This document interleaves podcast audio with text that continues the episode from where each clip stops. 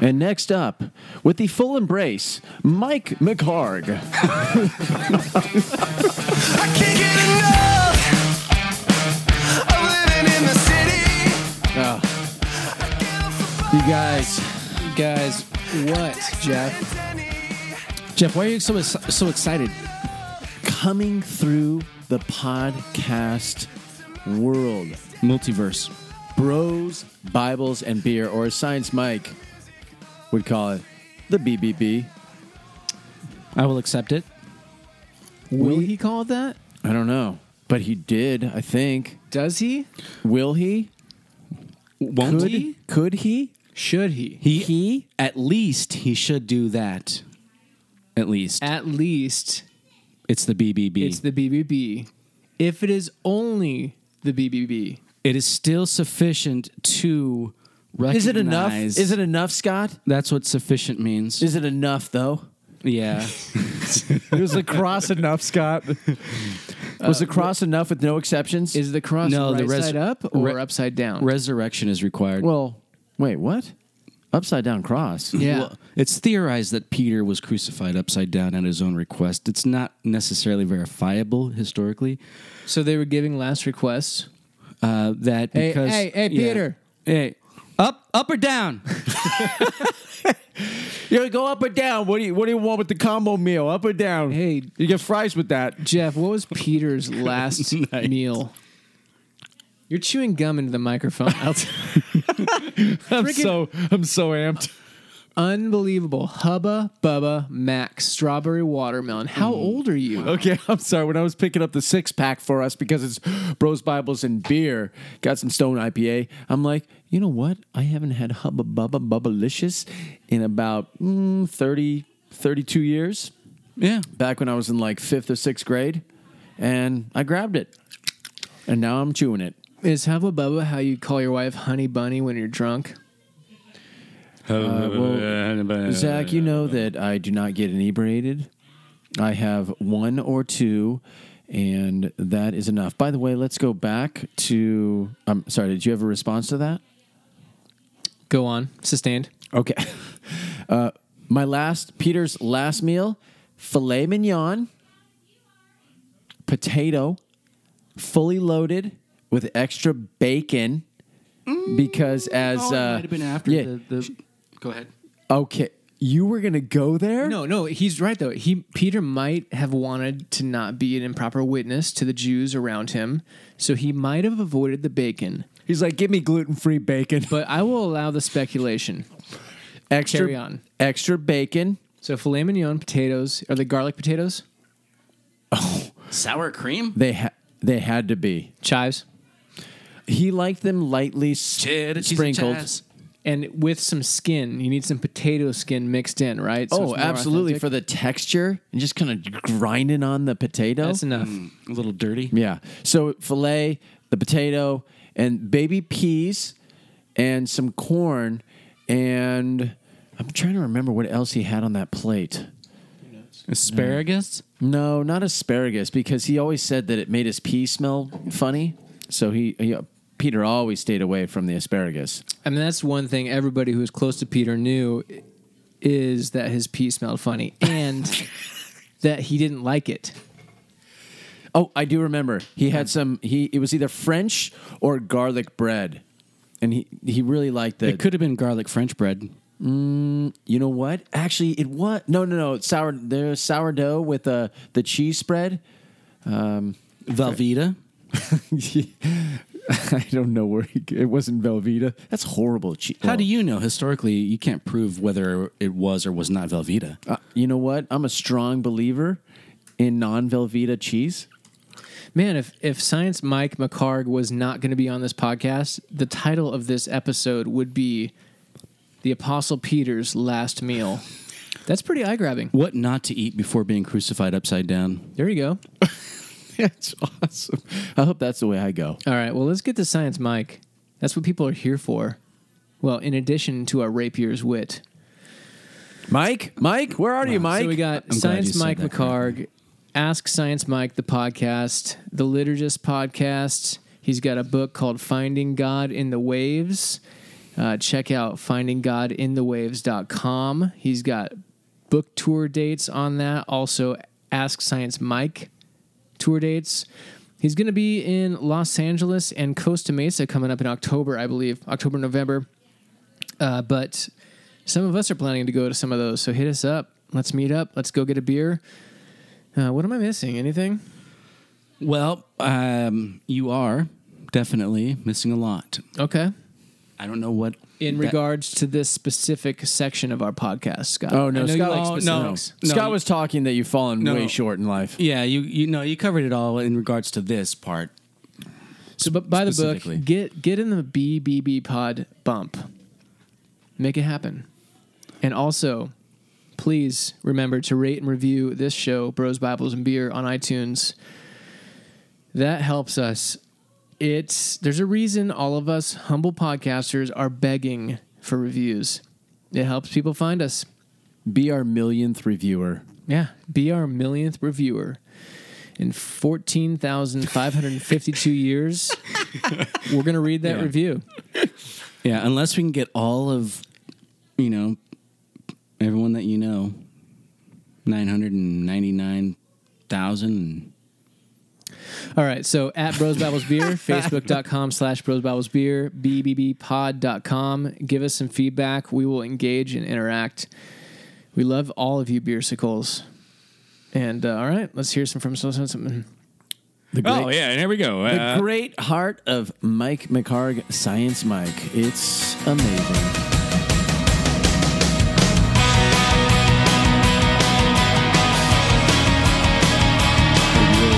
Guy? Oh yeah. Now, now we have a debate going on here: uh, McDonald's or Del Taco coffee. you know, I've never had Del Taco coffee ever. okay, because that's just favorite. So that's what I was saying. It's McDonald's is way better. I'm pretty sure Del Taco and McDonald's have the same supplier. It's, it's similar. It's like, yeah, I mean, that's. Uh, I think they're like reputable for just consistent caffeination as opposed to amazing flavor. consistent caffeination. Are you a fast food guy? I used to be. I'm not anymore. Okay. All right. It was. It was. Uh, I'm older than you guys, so uh, the consequences of eating fast food to your health, waistline, and feeling, you know, general feeling, kind of increase with age. Yeah. So I try to avoid it as much as possible, unless there's been like a lot of drinking and it's really late, And then it's so beautiful. and then it's on. It's yeah. so wrong, but it's so beautiful. Yeah, I used to drink eight or nine Mountain Dews a day in my 20s, and then I got my 30s, and it just went through fast food like there was it was going to be gone tomorrow, and uh, I just started losing feeling in my limbs after a while. That's serious business. You might want to see a medical professional. you Thank might have diabetes. you might have diabetes. And uh, I mean, Jeff Jeff ran a, a marathon once, and he ended up pissing black. That's true story. I'm pretty sure he was fueling himself with soda and burritos. It's, it's terrible. I ran a marathon once, but I did not piss black, so Yeah, that's I'm gonna say that was probably a problem. you win. That's that seems like a bad deal. Yeah, Yeah, it's a shocker when you're laying in a bathtub after a marathon, just totally spent, and you grab the trash can, and you're like, I can't even move, so I'm gonna go in the trash can while sitting in the bathtub, and black is coming out. That was uh, someone told me I was probably close to renal failure and should have gone to the Yeah, hospital. yeah. That's that sounds real, real bad in a in a in a kidney way. Yeah, Yeah. The good thing is I'm alive today. Yeah, so good thing you have two of them. it's a miracle. Yeah. Science Mike, welcome to Bros Bibles and Beer. It's a pleasure to be here. Yeah. I'm a fan of all three. as you should be. Um, so I, I wanted to start off. I'm Zach, and my daughter Aubrey had a question for you last Christmas that you ended up answering on uh, Ask Science Mike. I don't know if you remember. She asked me do, yeah. how Santa Claus could visit every house in one night, and so I just I cleaned up the question a little bit on Twitter, and sure enough, on the holiday slash Christmas episode, you answered a question, and when I played that for her, the look on her face, my God, she she just lit up. What do we do? Time dilation? Is that how we explain that? I think you Relativistic time dilation, or Yeah, that was one of them. I should have gone back and listened to it. You did like three different options, and a, a couple of them resulted in Santa and his reindeer being destroyed. I think it was dis- just disintegrate. but you you left you left it with hope. There was hope, and I, I don't remember how you did it, but it was obvious that you put in the time, and that was just uh, that was a beautiful thing. right on? and the good thing is, my kids came, you know, and accepted Santa Claus again. So that was awesome. They invited Santa into their hearts. we believe again. Thank you, Science Mike. Yeah. The Santa altar call is at the mall. Yeah, every mall. So, um, I can turn the video on if you want to take a picture. Oh yeah, so sure that'd be great. Like it can be actually, I can actually show up. nice. Of course, I'm behind the pop filter. Yeah, you were frozen, Science Mike, in a circle. there we go. Nice. that was good. you're on it seems like every podcast i get to listen to so many podcasts and every time i hear you it's a little bit different but it's also the same That's probably- been my experience. Yeah. yeah. there's a word there's probably a, a word for this where you say the same if you say or think about the same word over and over again and eventually it just becomes gibberish and it's like it's not even an english word There is a word for that. Um, sonor. i knew you might have something I'm gonna have to Google it. I knew this was going to be an Well, we didn't enlightening Google it because we knew you'd probably Google it for us. Semantic satiation. Okay nice wow. I have That's heard that words. before. I have heard that, but I would have never come up with that. So thank you, Google. Um, so you telling your story over and over again on every podcast is it still does it still feel real and super authentic, or or sometimes is it like I'm just doing this thing again? I have to dig deep sometimes for podcasts. Yeah, Uh, I don't on stage because I'm pretty empathetic. Um, and so, kind of the emotional presence of an audience kind of takes me back to that place. But sometimes uh, in podcasts, you're just like staring at your computer screen, your microphone, right. and while you're talking, you don't hear the other person's. There's no body language or responses. And I have to work pretty hard at a good telling at this point on a podcast to do it justice. And when I, when I'm not when I can't do it, it just comes across as really dry and informative. It's like, Yeah. well, here's all the words without any feeling. And so that's why you know my favorite podcasts are the ones where it goes in unexpected directions or we cover new things and i get really excited about those interviews because i usually learn something uh, new in those conversations Yeah, Well, then uh, this is the podcast for you. yes we, we were kind of bummed that the book came out um, a week ago because we were hoping that you would find our questions uh, mind blowing and would want to incorporate them into your book. But uh, there's always i'll write more books don't worry about it awesome. Yeah, there's there's a second edition coming out. yeah. right? We're, we're gonna want to hear about that later. Sure. Yeah. So yeah, one of the the questions that we came up with, the, the three of us together, took a while, but um, is is your We are such a bunch of goofballs. is your This is um, amazing. is No, your no, brain um, is your brain insured?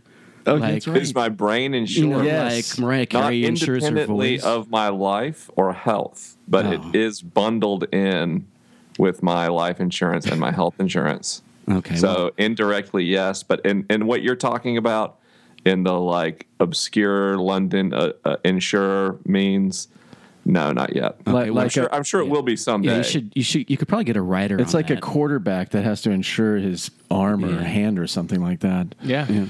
All right. Mike's brain is his right arm.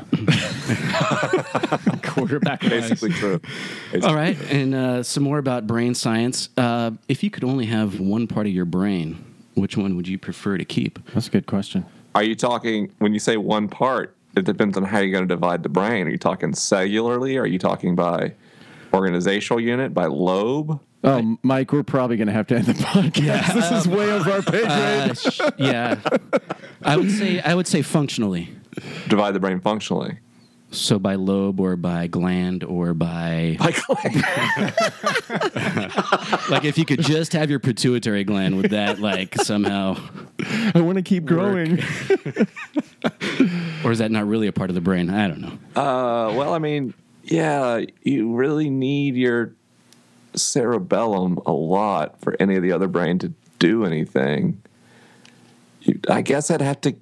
I mean, I wouldn't be aware of it, but you need the basal ganglia, right? You you've got to have that. I don't know. I was just telling Jeff that. It's a really hard question. I mean, the brain's pretty interdependent. Okay, let's So go. the kind of your favorite one. parts of the brain, though, are the ones you can survive without. So you can have extensive damage to different parts of the neocortex and survive, but it greatly diminishes your experience as a human.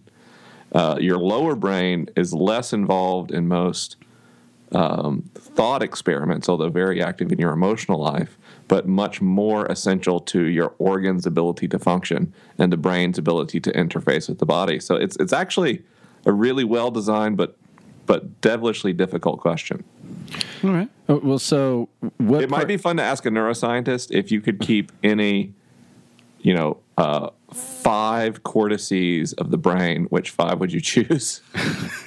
Well, Well, we're, I'm writing that down. we're working on getting Sam Harris on. He's not responding to our tweets, but uh, we'll we'll keep working on that. He's kind of a big deal, though. You know. Yeah, for sure.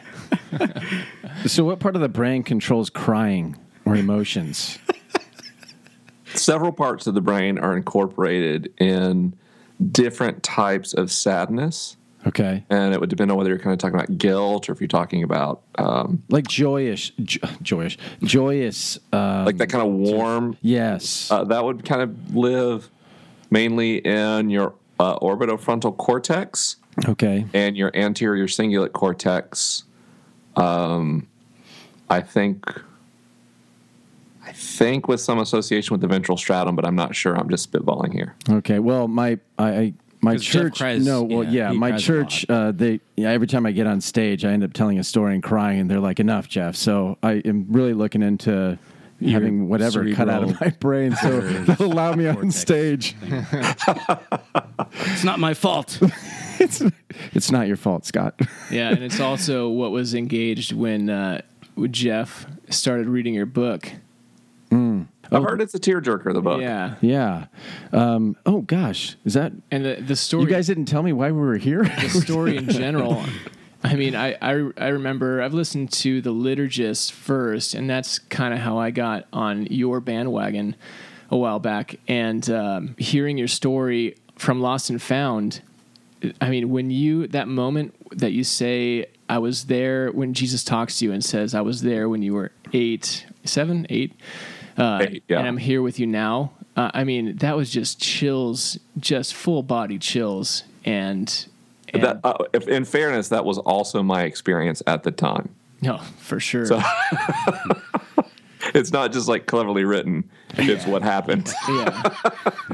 I mean, in that moment, so a little background. Um, I became a believer six years ago, and literally, you know, by just chance, ended up. Um, my wife befriended some people, and then we went to church, and I agreed to go. And our we our life was just in shambles. I mean, we were in a uh, a deep, dark black hole, and you know, really me, and as a as a leader, and I really wasn't, but um, we I decided to go to church with my wife, and and in a moment, just a moment in time, it was like I'd finally answered the call to God and just lost it. Just it was like I give it over, and God's like, "I've got you," and just tears. I just I can't even. And ever since I've been crying, so I can't.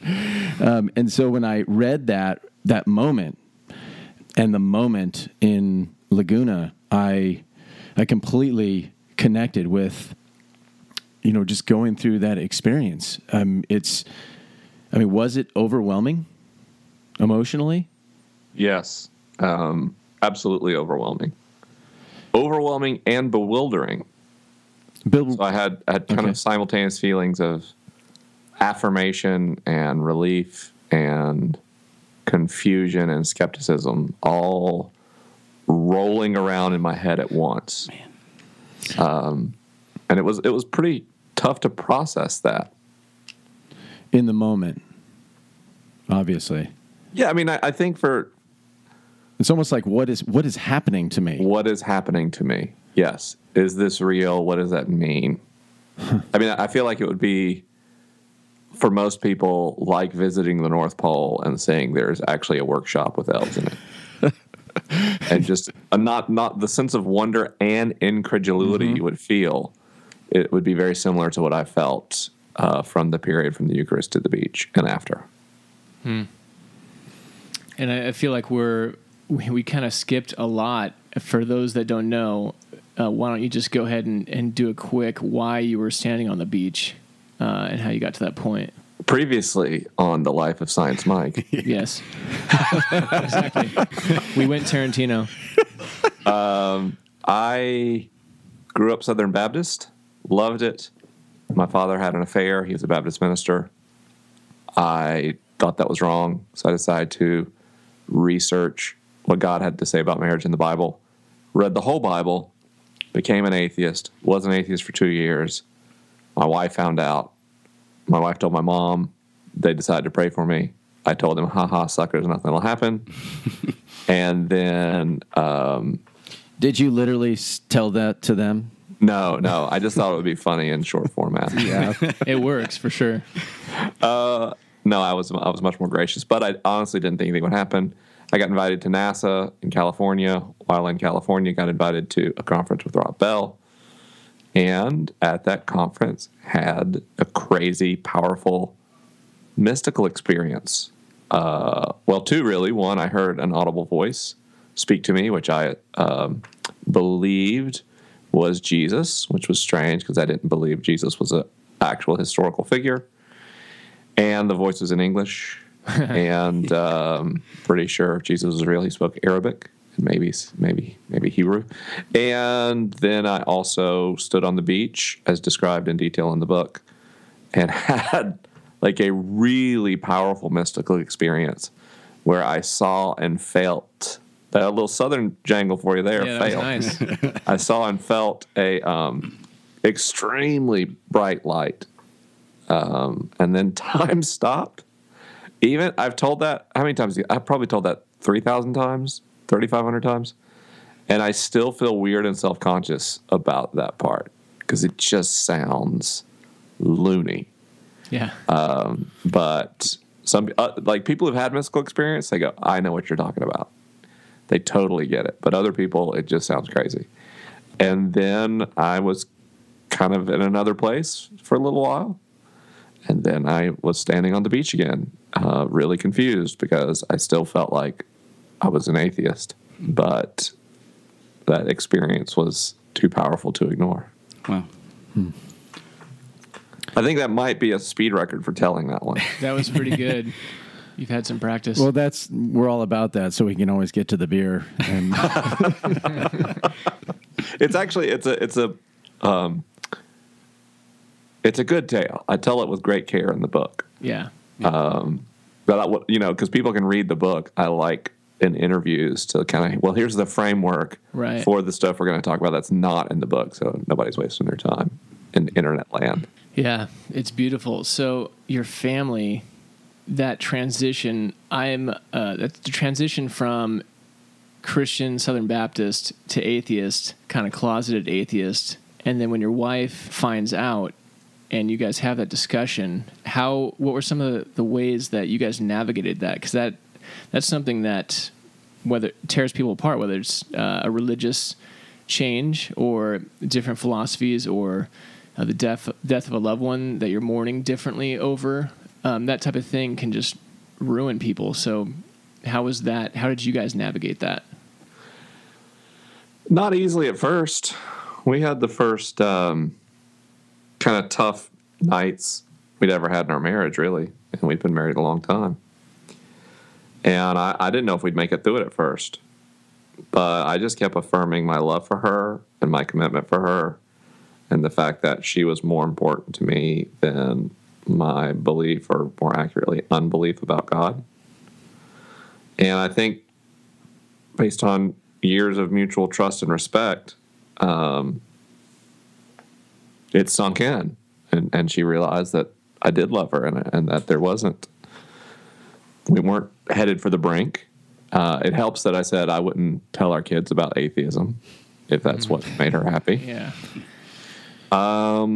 It seems like that was your crossroads um, because I did go and listen to kind of the follow up of the the wives in um, your the podcast, the liturgist, um, recently, and you or your wife, you know, talked about you know our that's what I mean. God is was our crossroads. Is what brought us together. It's it's. Uh, you know where my husband is headed towards God, and I mean, you obviously you've got an amazing wife to stand by you Damn through right. that yeah and to to fight together it's just it's an amazing moment in time in life for your marriage um just i get goosebumps right now just just thinking about it.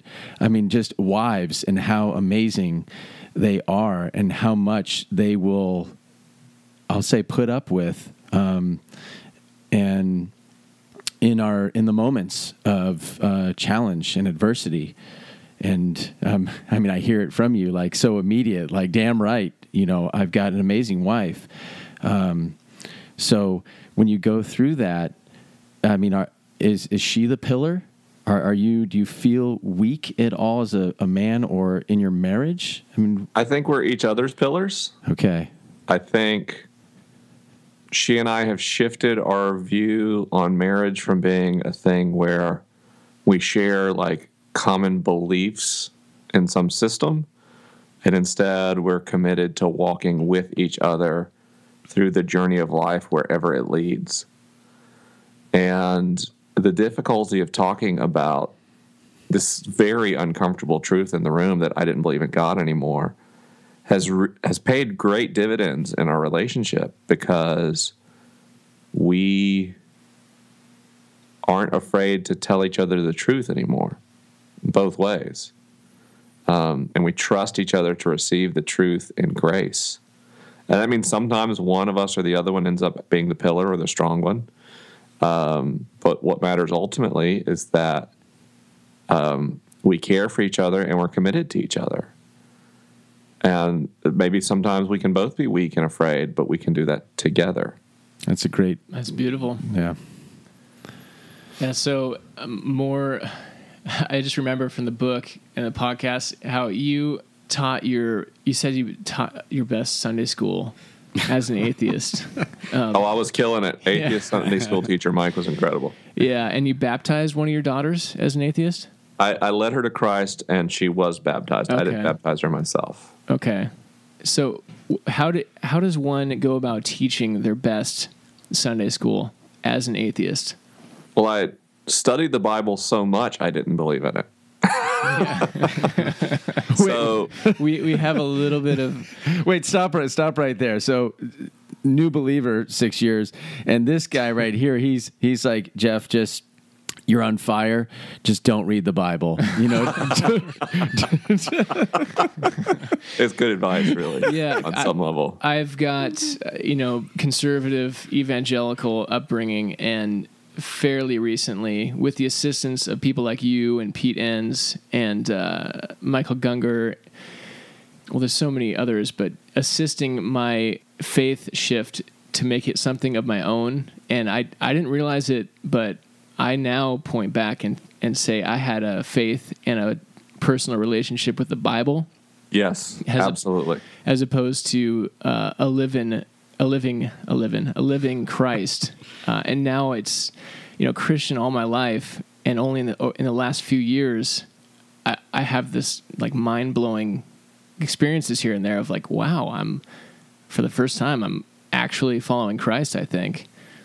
So that that was fascinating to me how you are in church and shifting and teaching teaching kids and because I know there's I see people at our church that I go to and I I can just see it that there's they're just not there they're kind of checked out they're going through the motions and I'm just I'm just wondering how how do we I guess the question is how does one facilitate an environment where there's not this hiding is it just the church you go to or the people you surround yourself with You're honest all the time. Not in a way. There's you say honest all the time, so people will be like, "Oh, I'm just going to tell people their clothes look ugly and I don't like their hair." That's not what I'm talking about. like quote brutal honesty unquote. Right. What I'm talking about is being genuine about where you are in life instead of posturing to make yourself look successful or posturing to hide the things you're ashamed of. And any community that accepts that will start to do that as well. And then you are fostering an environment where people don't experience shame over their beliefs. Uh, it has to be a cultural value that we don't shame people for changing beliefs or evolving beliefs or whatever, or doubt. And we don't place as a condition of relationship the things other people believe about God or whatever. When you do that, you create the safety for people to explore in the context of community, which oddly enough, based on the way humans tend to form beliefs, makes it less likely for people to completely bottom out of faith or abandon faith altogether. Um, it's the sense of potential rejection and ostracization that so often encourages people to make a preemptive strike and leave so they can't be rejected. What's that? It's that fear, right? It's totally fear, yeah. And by the way, we have openings at our church. You're more than welcome to, you know, become a member. You Where can- are you based? we're, we're actually right down the street from Laguna Beach. oh, really? Yeah, San Juan Awesome. Capistrano. That's oh man, that's beautiful. Yeah. I've been there. There's a coffee shop like by the railroad tracks there that I love. Yeah. It's, a, it's the Oh, Mc- McDonald's next to the Chevron, right? That's the one. Yeah. pr- it's you know what? It's probably Kailani Coffee in San Clemente. I don't I don't know. no, what's the Or name is of it- the one that Jake worked at?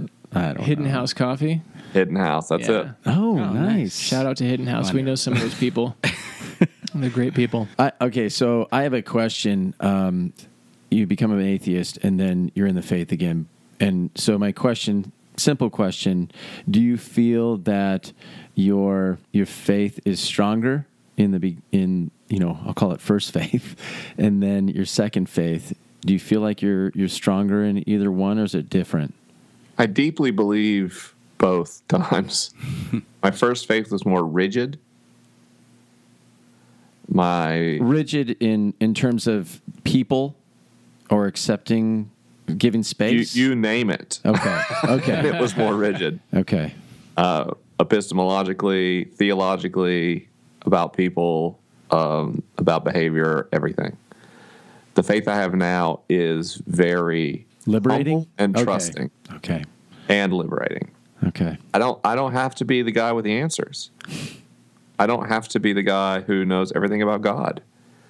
Uh, it's not my job to save the world or to save anyone. I think in my old faith, I had an awful tendency to confuse myself with Christ Damn. and to take on the weight of the world as my sole and unique responsibility. And now I experience this gift of life that I've been given. And I enjoy it. And I try to enjoy that with other people. And I tell them about what fills me with awe and wonder and beauty and sadness. And they do the same. I, I never, I'm as unevangelistic as a person can be. I don't ever try to convince people that they should believe anything about God or about Jesus, but somehow the process of being open and honest about what fills me with wonder and awe, well, for me, that has to include uh, a, a Christ centered spirituality. And the fact that I don't judge people and I accept wherever they may be spiritually tends to buy some credibility in today's culture Establish trust. it establishes trust and then from there i've just noticed uh, people are a lot more open to exploring historical christianity because i'm not saying if you don't do this you're a horrible person who's going to burn forever i'm saying this is a thing i've really enjoyed um, and this is a thing that really fills me with life and the thing that really opens me to the suffering of others and um, i think people are often interested in that. I, I love I love your heart. Um, I mean, I could just f- feel it coming through, and that connection, that deep, genuine connection that you get with with people. I mean, it's life giving. it's it's such a it's such an emotional rush um, to kind of live like that with people. Uh, recently, I uh, it was probably a couple days ago. I went and I'm like, I wonder, you know, if you're up to anything, and I, I think uh, I see I saw something about the liturgist. Where were you in Denver? We were in Denver, yeah. We Yeah. had a liturgist gathering. Right. And I, I'm reading about that. I'm like, oh my goodness. I mean, just to to just step into these spaces in, in our country uh, with people who uh, are just fighting for life and trying to find meaning and have so many questions. What's what's that? What was that like? Or what is that process like of of that? I realize we're you know we we I mean I love your book, but I would love to hear about the other things as well. Sure. How how is that? How was that the gathering. The liturgist gathering was one of the most amazing things I've ever been a part of. Uh, there's something special about that community. I've stopped calling it an audience because whether they're atheists or evangelicals or agnostics or mainline Protestants, whatever, whatever background people come from, they've all had some experience where they've been judged or shamed or ostracized and been told they don't belong. And because of that, they don't do that to anyone. And we come together sometimes like spiritual refugees. And you don't have a lot of room for pretense in a room like that. There's not a lot of posturing, there's a lot of honesty, and there's a lot of empathy.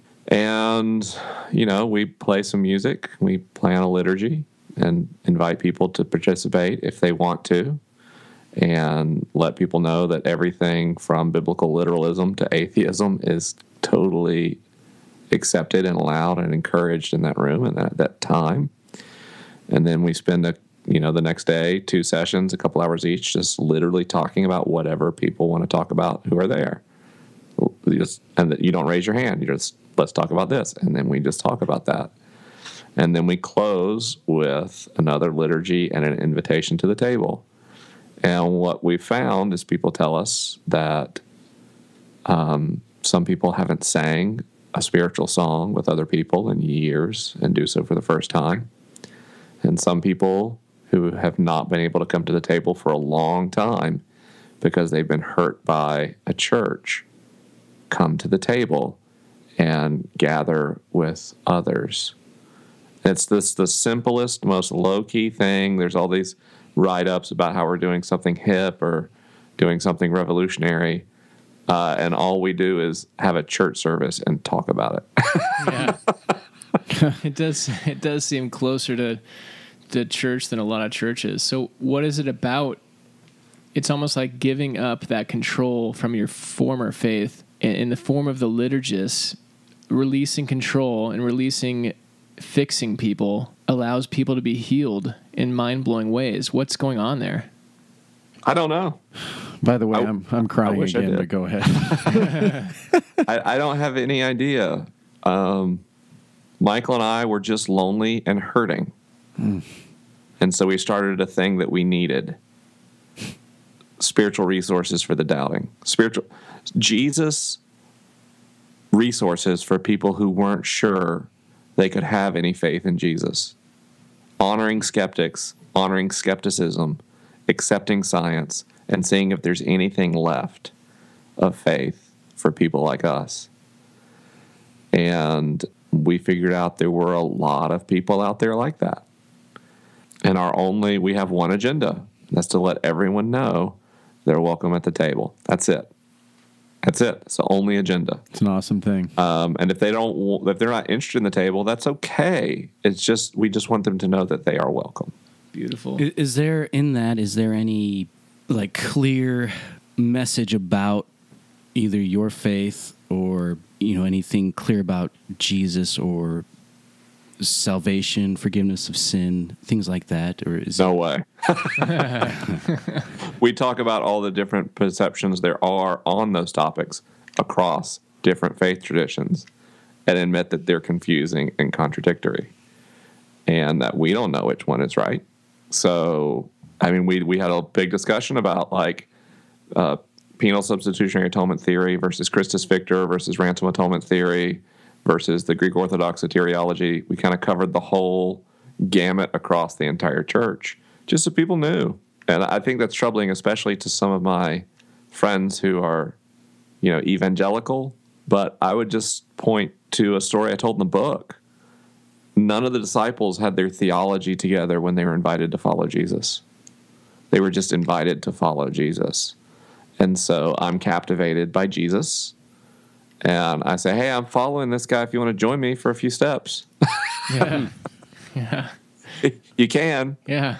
If not, I'll, we might come through later. It's okay. I heard, come follow me, so I did. But it doesn't mean that I have it all figured out. And I think that's okay because the Gospels, none of the disciples had it figured out. Even not only not only when the crucifixion happened, but after the resurrection, Jesus comes back, and they're just as confused as ever for that remaining period of time while he was on the earth Yeah.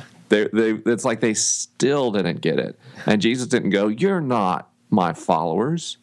You're not my family. Yeah. he said, Blessed are those, right? So I think we've overemphasized theological mastery and underemphasized the simple act of trusting and following Jesus in Christianity.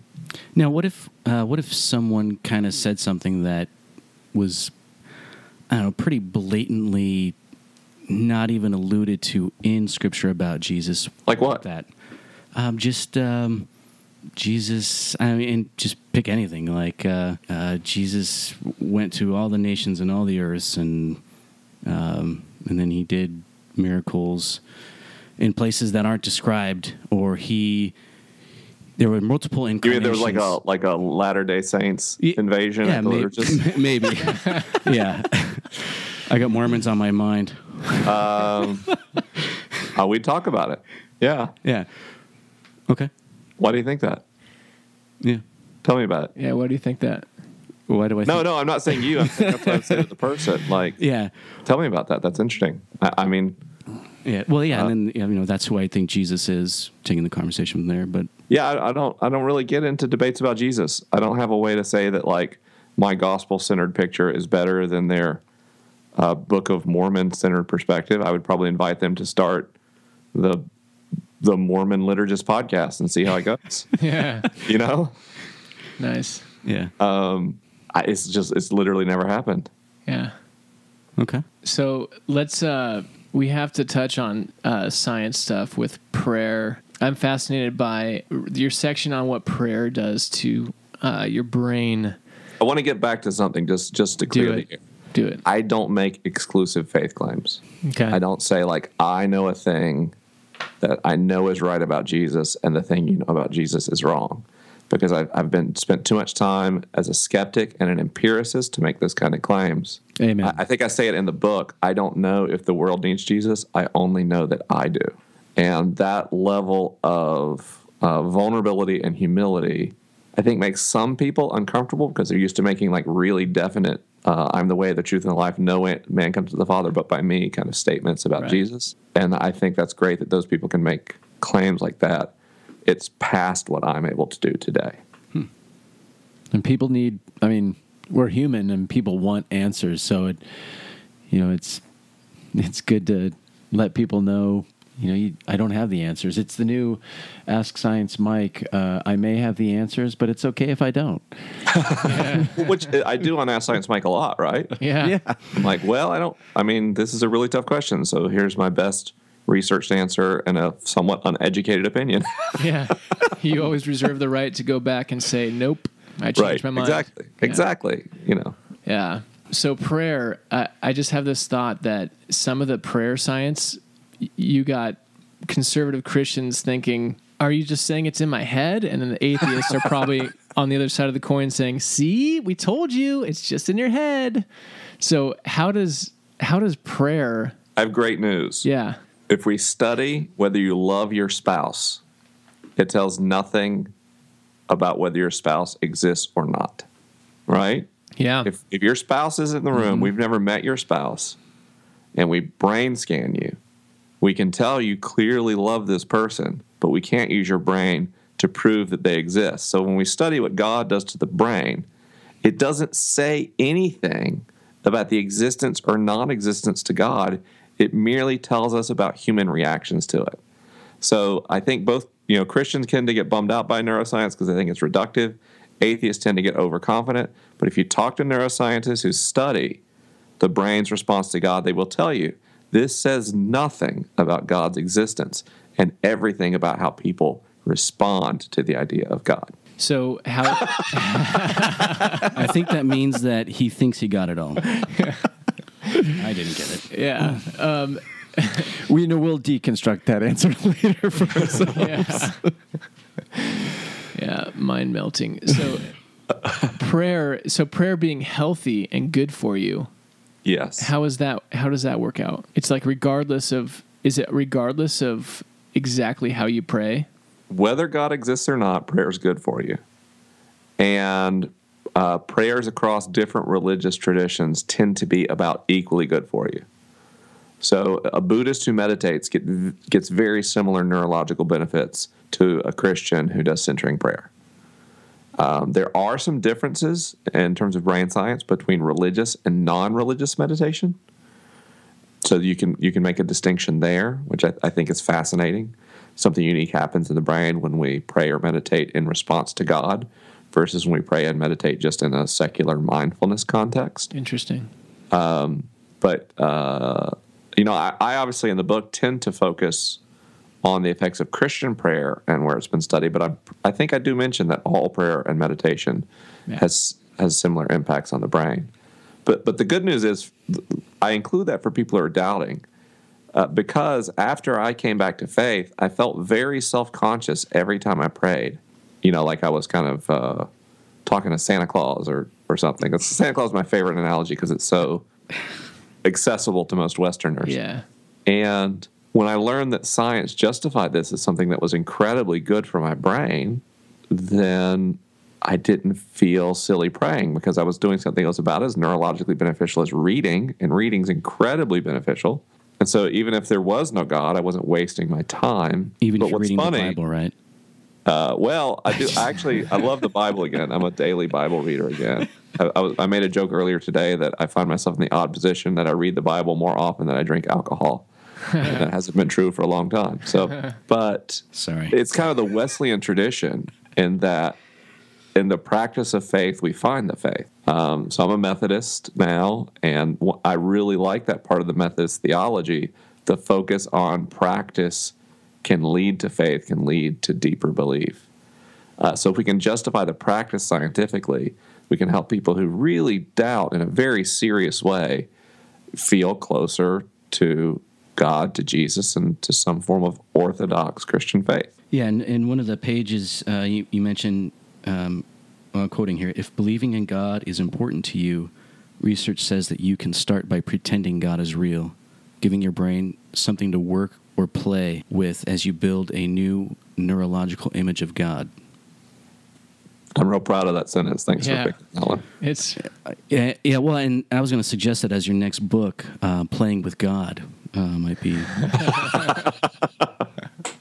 Yeah, that would be a good one, actually. Actually, I'd be for Bros, Bibles, and Beer and Mike McHargue. Ooh, that's a good pronunciation. Oh, is it? I'm Yeah. part- Is it? Are you Scottish, Irish? I'm- the name is Scottish. Yeah, Okay, I'm Irish, so it's it's somewhat familiar. yeah right on. In my head when I say your name or when I think about your name, it always sounds like Pete Rollins for some reason. I was thinking about that today. It's always it's a crystal clear vocal imprint of Peter Rollins. It's That's amazing. amazing. Yeah. Just do the just do the pirate joke now.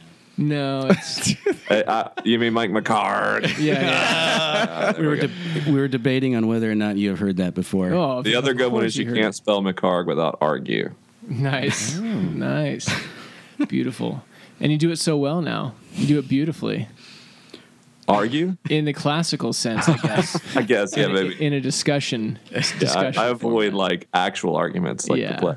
So, Yeah, for sure. You guys, do we have anything funny to talk about? Oh, we've we've blown out the funniness Yeah, already. funny. Oh, we blew it oh, earlier. really? out of stock. Yeah. Uh, uh, one question back to when I was asking believer before and after. uh, Maybe it's just an obvious question. Your marriage uh, before and after coming through that stronger, Way stronger. And- Which is important. It was strong before. right. we didn't have a weak marriage, but Yeah. now um, Your communication is probably at a, at a much greater, honest, genuine, open level. I would have. It's yeah, we're we're pretty much out of pretense with each other, and there's a real intimacy that comes with that.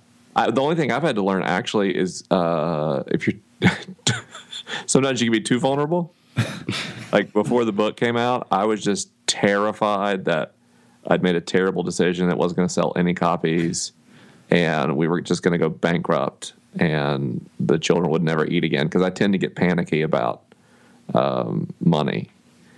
And I, I said it so much i think it actually started to like affect her emotionally to the point it was like hey what if we i understand how you feel what if we just don't mention that for a while I recognize it, but stop talking about it. i recognize you feel that way and i'm aware you feel that way you just let me know if it changes it doesn't instill any confidence in a wife. Like I don't know if we're going to have any money next month. It's actually really funny. I did, did that piece in the Washington Post, and there's a couple of people that are like kind of cyber stalking me because they're trying to make sure I know that they know that I'm just fleecing Christians for money, and that that they know what I'm up to. That I'm just a businessman scamming Christians, and I, I'm not going to reply to encourage it, but I so want to reply that uh-huh. I am a terrible businessman. there's just, don't there's so much easier ways to make a living than author podcaster. yeah, God, God bless your heart. yeah. you are number one though. You saw that number one. That's true. on That's Amazon. That's, beautiful. I mean, all joking aside, like the book has done, re- has done phenomenally well th- in opening week. So I'm Nice. very very happy. Yeah, finding God in the waves, and we'll have everything in the show notes and uh, and all the links to your stuff. Uh, one thing, Scott, you had a question. Yeah, I had a couple more difficult questions that uh, I love it. you might want to. These are, I mean, Consider these are actually the very difficult questions. Scott represents the conservative wing of Bros Bibles and Beer. Yeah, so Let's get, do it. Get ready. You might. Uh, just prepare yourself for disappointment because when you create conservative traps, I walk right in them. And just don't even care. Well, we were care. going Scott, Scott was going to take you down a, a, a um, what is it? A you, s- I think you said rabbit hole. rabbit hole with a mallet, and then he was going to smack you over the head. I'm. I'm in. I'm just saying I will follow you right into the rabbit hole. like most people, because I can kind of forecast where those kind of lines are going, and you can try to avoid them. And then I just go, you know what? Forget it. I'll just be honest. So oh my gosh, Mike brought a taser. Hey, Run! Just don't be brutally honest. I got my hair cut today. So boom. I don't know. It looks great. Oh, thank you. Thank you. Oh wait, you can see us? All right, so All right, go for you, it, You might want to incorporate these into uh, playing with God. Um, so you have uh, a couple of daughters uh, here. Is that uh, That's that's correct. okay? If They're quite uh, wonderful. what's that? I'm sorry. They're quite wonderful. Ah, nice. When they grow up, they'll eventually start to be interested in other things. Mm-hmm. And when that happens, um, which uh, scientist's hand would you approve in marriage for them? And I have a couple of uh, options. There's here. options here. Hold on, Mike. Options here. this is this is so much uh, more amazing than I could ever have thought this would go. Okay. You could put it in the preface to the book, um, It was a it was a low bar. or or, yeah, or an appendix. All right, Uh, here's your here's the four. All right, so here are the four four scientists you have to choose from for your daughters, and I guess you have to choose two of them. Uh, well, unless you're Mormon, then I guess. This podcast is deteriorating. All right, so uh, number one, uh, Carl Sagan, Richard Dawkins, Neil deGrasse Tyson, or Kenneth Alfred Ham. Oh. Well, two of them are married. Well, that's well, let's just uh, disregard. unfortunate circumstances. Uh, you know, we're they're talking no longer married. We're talking in their prime because Oh, yeah. Yeah, not now. Sagan. It's Sagan Tyson. creepy. There's not even there's no second thought needed. Yeah. Okay, Yeah. all right. Follow up question. All right. Now, after they get married, um, you're going to pay for them to honeymoon somewhere because because now you're a famous author, Right. Um, you have a ton of money. um, so, so where would you pay for them to honeymoon? Uh, one is the Banff Springs Hotel in Alberta, Canada, and I'm I'm going to think that that's where Zach went That's for his where uh, I went honeymoon. on my It's a beautiful place, apparently. Now, the other place is Heaven. Now, wait for it. But heaven is actually the name of the beach that was in the movie Contact in Fiji. Yes, love it. Um, the uh, or would you want to uh, send them on Ken Ham's big ass ark, okay. Or the place where they would be one with the totality of the Force? Is that a Star? is that a Star Wars reference, Scott? Is that like there's a specific place in the galaxy? I couldn't find where people that are in the Force. There's a difference between being able to be seen after you die in the Force and where other people go. And all I found was the totality of the Force. Well, then if the force is real, my girls will get there eventually. So I'm just gonna. they'll- can see that later. It also sounds expensive. Probably interstellar travel involved, which is more than the GDP of you know nations. Really, Yeah. Well, you, can, um, you can actually get a good price on Priceline or Expedia. Yeah. Priceline destination totality of the force. That Now, may be I- the I send best them both quote. the same place. Is that the deal? Uh, no, no, no. Yeah, they're separate separate scientists, separate honeymoons. Unless you want, I mean, it's your money. You can put them where you want. I think clearly they, they just go to heaven, the beach. Yeah. That's It seems nice. Yeah. Jodie Foster I liked it. Beautiful. We're coming up on time here, but we never we didn't really touch on the axioms, and I know that's kind of going back a little bit, but oh dear, if we didn't mention those. Mike Yeah, just seems like a friend now. That's I know. with us. Let's get really deep. Something that won't take too much time. Why don't you pick one, Scott? Um, I'm going to go with this axiom here. The Bible is at least a collection of books and writings assembled by the church that chronicle a people's experience. I'm sorry. That chronicle a people's experiences with an understanding of. Oh my gosh, I am not. I think- Reading. yeah, it's like scientific scientific writing here. We're, me- we're melting down. a people's a people's experiences with and an understanding of God over more than a thousand years. Even if that is a comprehensive definition of the Bible, study of Scripture is warranted to understand our culture and the way in which people come to know God. But, I mean, that just sounds brilliant. Whoever wrote that should get some kind of prize. Yeah, that was a lot. I don't Yeah, know we'll if he's going to actually uh, remember and we'll get him on- that. on the Maybe read a book. Yeah. So why did you pick that one, Scott?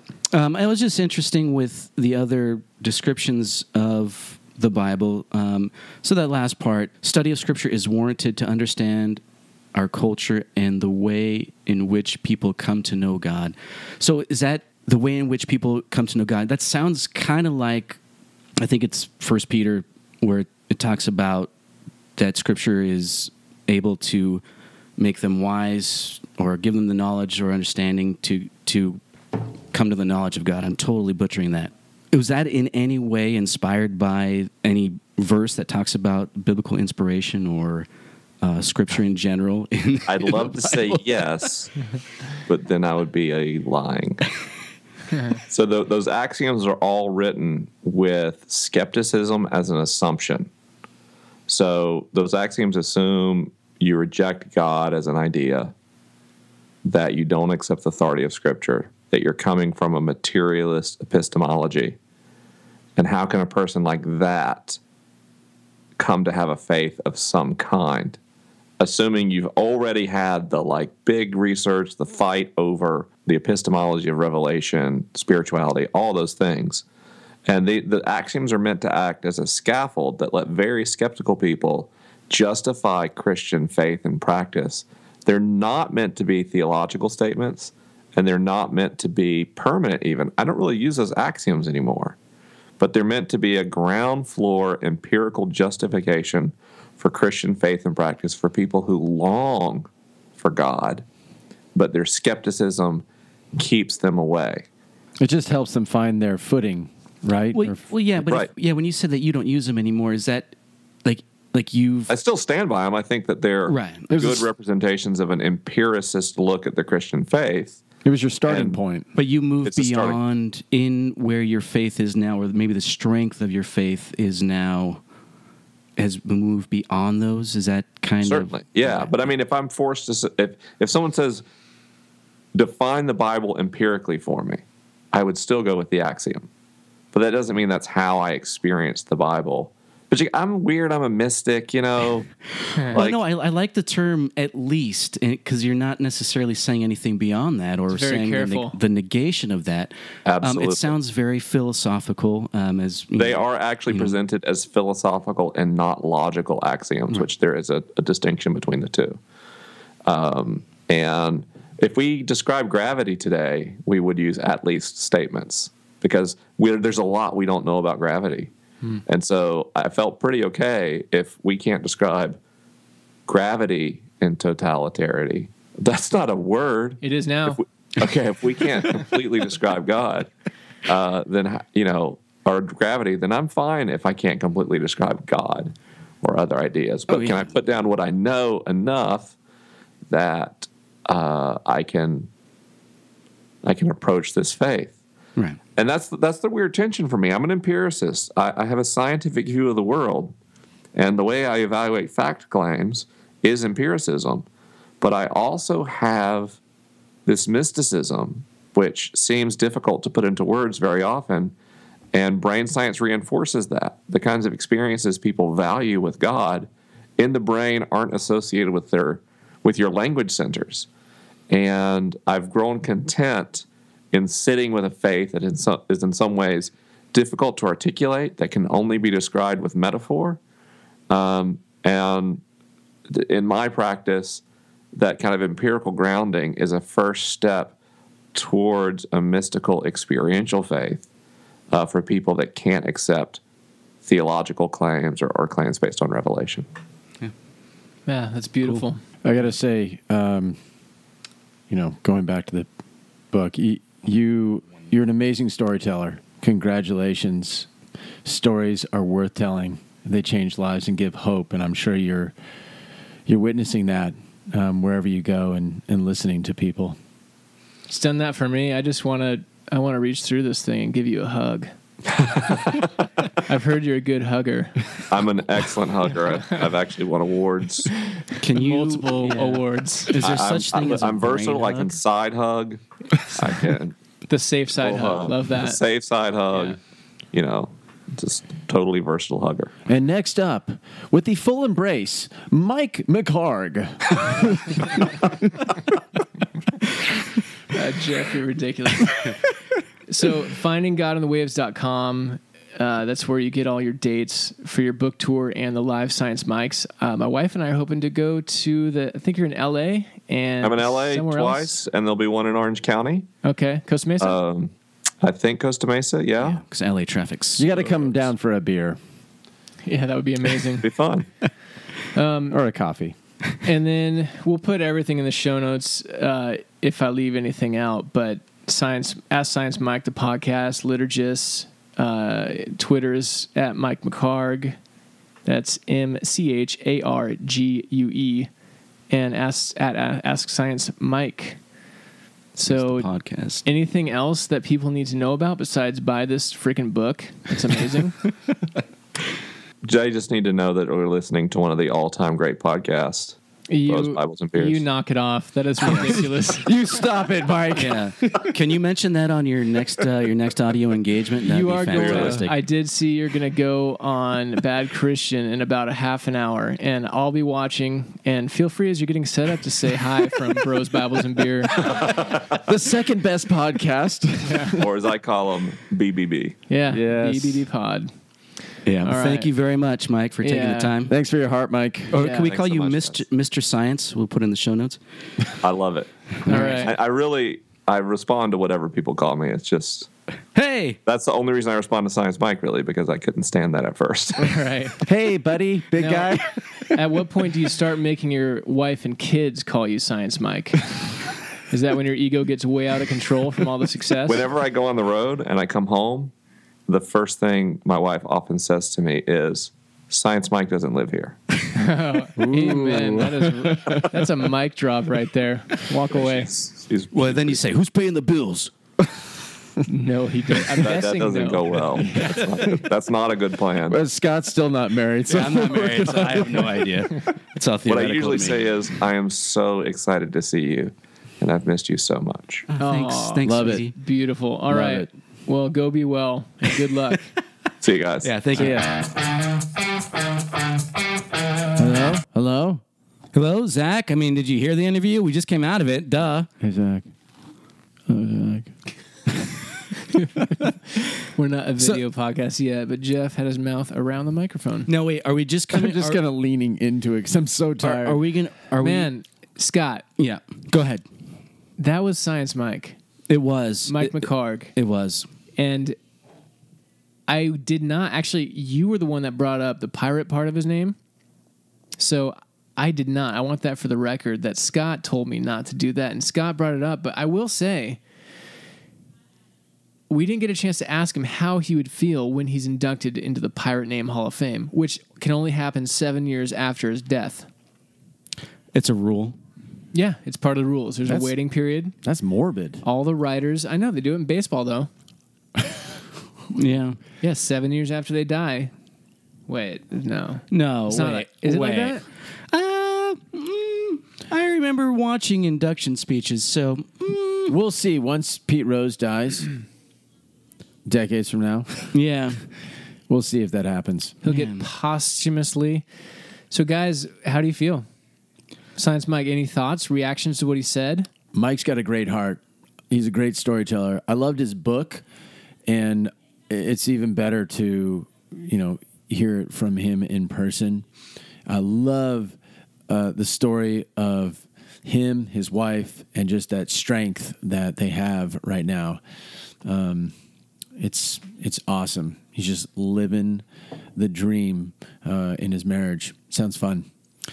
Yeah, I, man, I'm really appreciative of him coming on. Um, with him, he's got to go do another another event after us, and uh, I don't know what he did before, but man, I could barely get one thing done in a day. I can imagine doing multiple things. So Hat tip to you, Science Mike. yeah, I, I also, I love how Jeff, Jeff is so excited right now that we just had Science Mike on that he's you're experiencing periods of just spikes Euphoria. You- yeah, spikes of euphoria followed by quick crashes where you're you're dead for like 30 seconds at a time. I think we just had that. Well, uh, you know, we talked to to to Mike about you know parts of the brain, and you know, Scott, you did do the lobotomy on me about thirty minutes ago when when it ended. So that's got to be it. Yeah, Just, it's took- quick up and downs. I took part of your free frontal free lobular cortex out. Frontal free cortex. That's correct. I love when you mention gland, and Mike's like gland. well, it's the uh, we could take. I had to remind him that there's a pituitary gland. Duh, science Mike. I also like how we went. We were like up against the wall, done with this thing. He has a heart out because he was going on to bad Christian, and then I bring up the axioms, and he laughs at me like because the axioms always come up in every podcast, and it, you almost have to ask him. But honestly, I I felt I got the feeling like if we never brought up the axi- axioms, he might have been refreshed. Like these guys actually didn't didn't go there. Yeah, So sorry, guys, I really dropped the ball. Way to go, Zach. Will you No, guys forgive me? Zach, that was pretty much a horrible podcast. I'm sorry, guys. I'll delete uh, it. You want me to delete stop it? listening. Yeah. Just, just If it wasn't for delete the episode, if it after wasn't you for it. Mike, you know, it'd be just a total bummer. um, Yes, Scott. well, no, Zach. If you were going to pick That an was the- axiom, I, I picked the one about the, the Bible. Would you have picked a different one to ask him about, or I wasn't sure. I like the the Bible. The prayer one's good. They're all really good. Um, my vocabulary is extensive, guys. Like my adjectives, the Bible's good? they're neat. Prayer's good. They're good. That was fun. the one about God is good. But I appreciate Scott that you you have a very different take on Scripture, and you brought up that that Bible axiom, and I thought it was really good. We we learned something from him. You would definitely on a different in a different scenario, like having a beer with Mike, you would definitely want to go deep on that. I, I would have I would have tried to ask some more questions. And the axioms in general, because of how he phrases it, that this is at least what God is, it, it's I, I don't have a problem with them um, because they they aff- are pretty much affirming basic ideas about about who God is and uh, you know definitionally and what the Bible is. Actually, I didn't get to the other the other axioms on. Did you say stuff, definitionally? Yes, like like if you were going to define God, and he, Yeah, you know, he mentions that in his book a, few, a couple of times, like who is God? If you once you start to define who God is, Creator of the universe. Next. You're not defining God. um, well, you can define God as He has revealed Himself to us. I, I think, but Our all powerful awesomeness. Next. awesomeness supremacist, su- supremacist. Wait, wait a second. Can you say that about God? Su- that He's the You shut your mouth, Scott. Supremacist. supremacist. Yeah, you can. You're going to bring my euphoria down. Here, take a hit off this. I'm a, Jeez. Just a bump, Jeff. Yeah, it's a downer. That's ter- that's terrible. I'm so excited. That was an that was an awesome interview. It was like he became the fourth bro. He, oh my gosh, are we fourths now? I may be one of the four. We're we're only twenty five percent. We can assign temporary partitions to the Brotherhood, Is and it? I, I feel like he we did that with him today. Is that in our bylaws? Uh, well, we'll have to come to a quorum. We'll hold a meeting first. Scott's going to form a committee, and we'll talk about whether we're going to do that or not. But Scott, are you going to Yeah. like box everybody into like the rules of how we have to? act? Probably. Yeah, I'll I'm gonna. for Scott. I might use something that might be considered close to something possibly in the realm of a methodology, which might possibly be at least called scientific. Okay. That's amazing. Until it's not. until it's not. All right. This podcast is amazing until it's not, and it's not right now. Science, Mike, amazingness, awesome, awesome. Buy his book, Finding God in the Waves. Go see him. Hit us up if you're in the LA area, and we'll do a meetup. We will be at some function in LA with Science Mike. At least that's the plan right now. And We're, we're sticking to it. When are we going to do the BBB meetup? And eventually we're going to have our own, right? Well, that's what I'm talking about. Yeah. We go there, we get beers, we drink with people. And we're meeting up. Hey, guys. Yeah. It's our first meeting. Look for a hyper emotional school teacher, probably crying. Look for a judgmental conservative in the corner with his arms folded in front of his chest. And look for a guy in the baseball hat who doesn't know what the f- he's doing. Sorry. That's a It was a clean podcast. I will edit that out. Actually, that's our tagline now. Bros, Babbles, and Beer. We'll edit that out.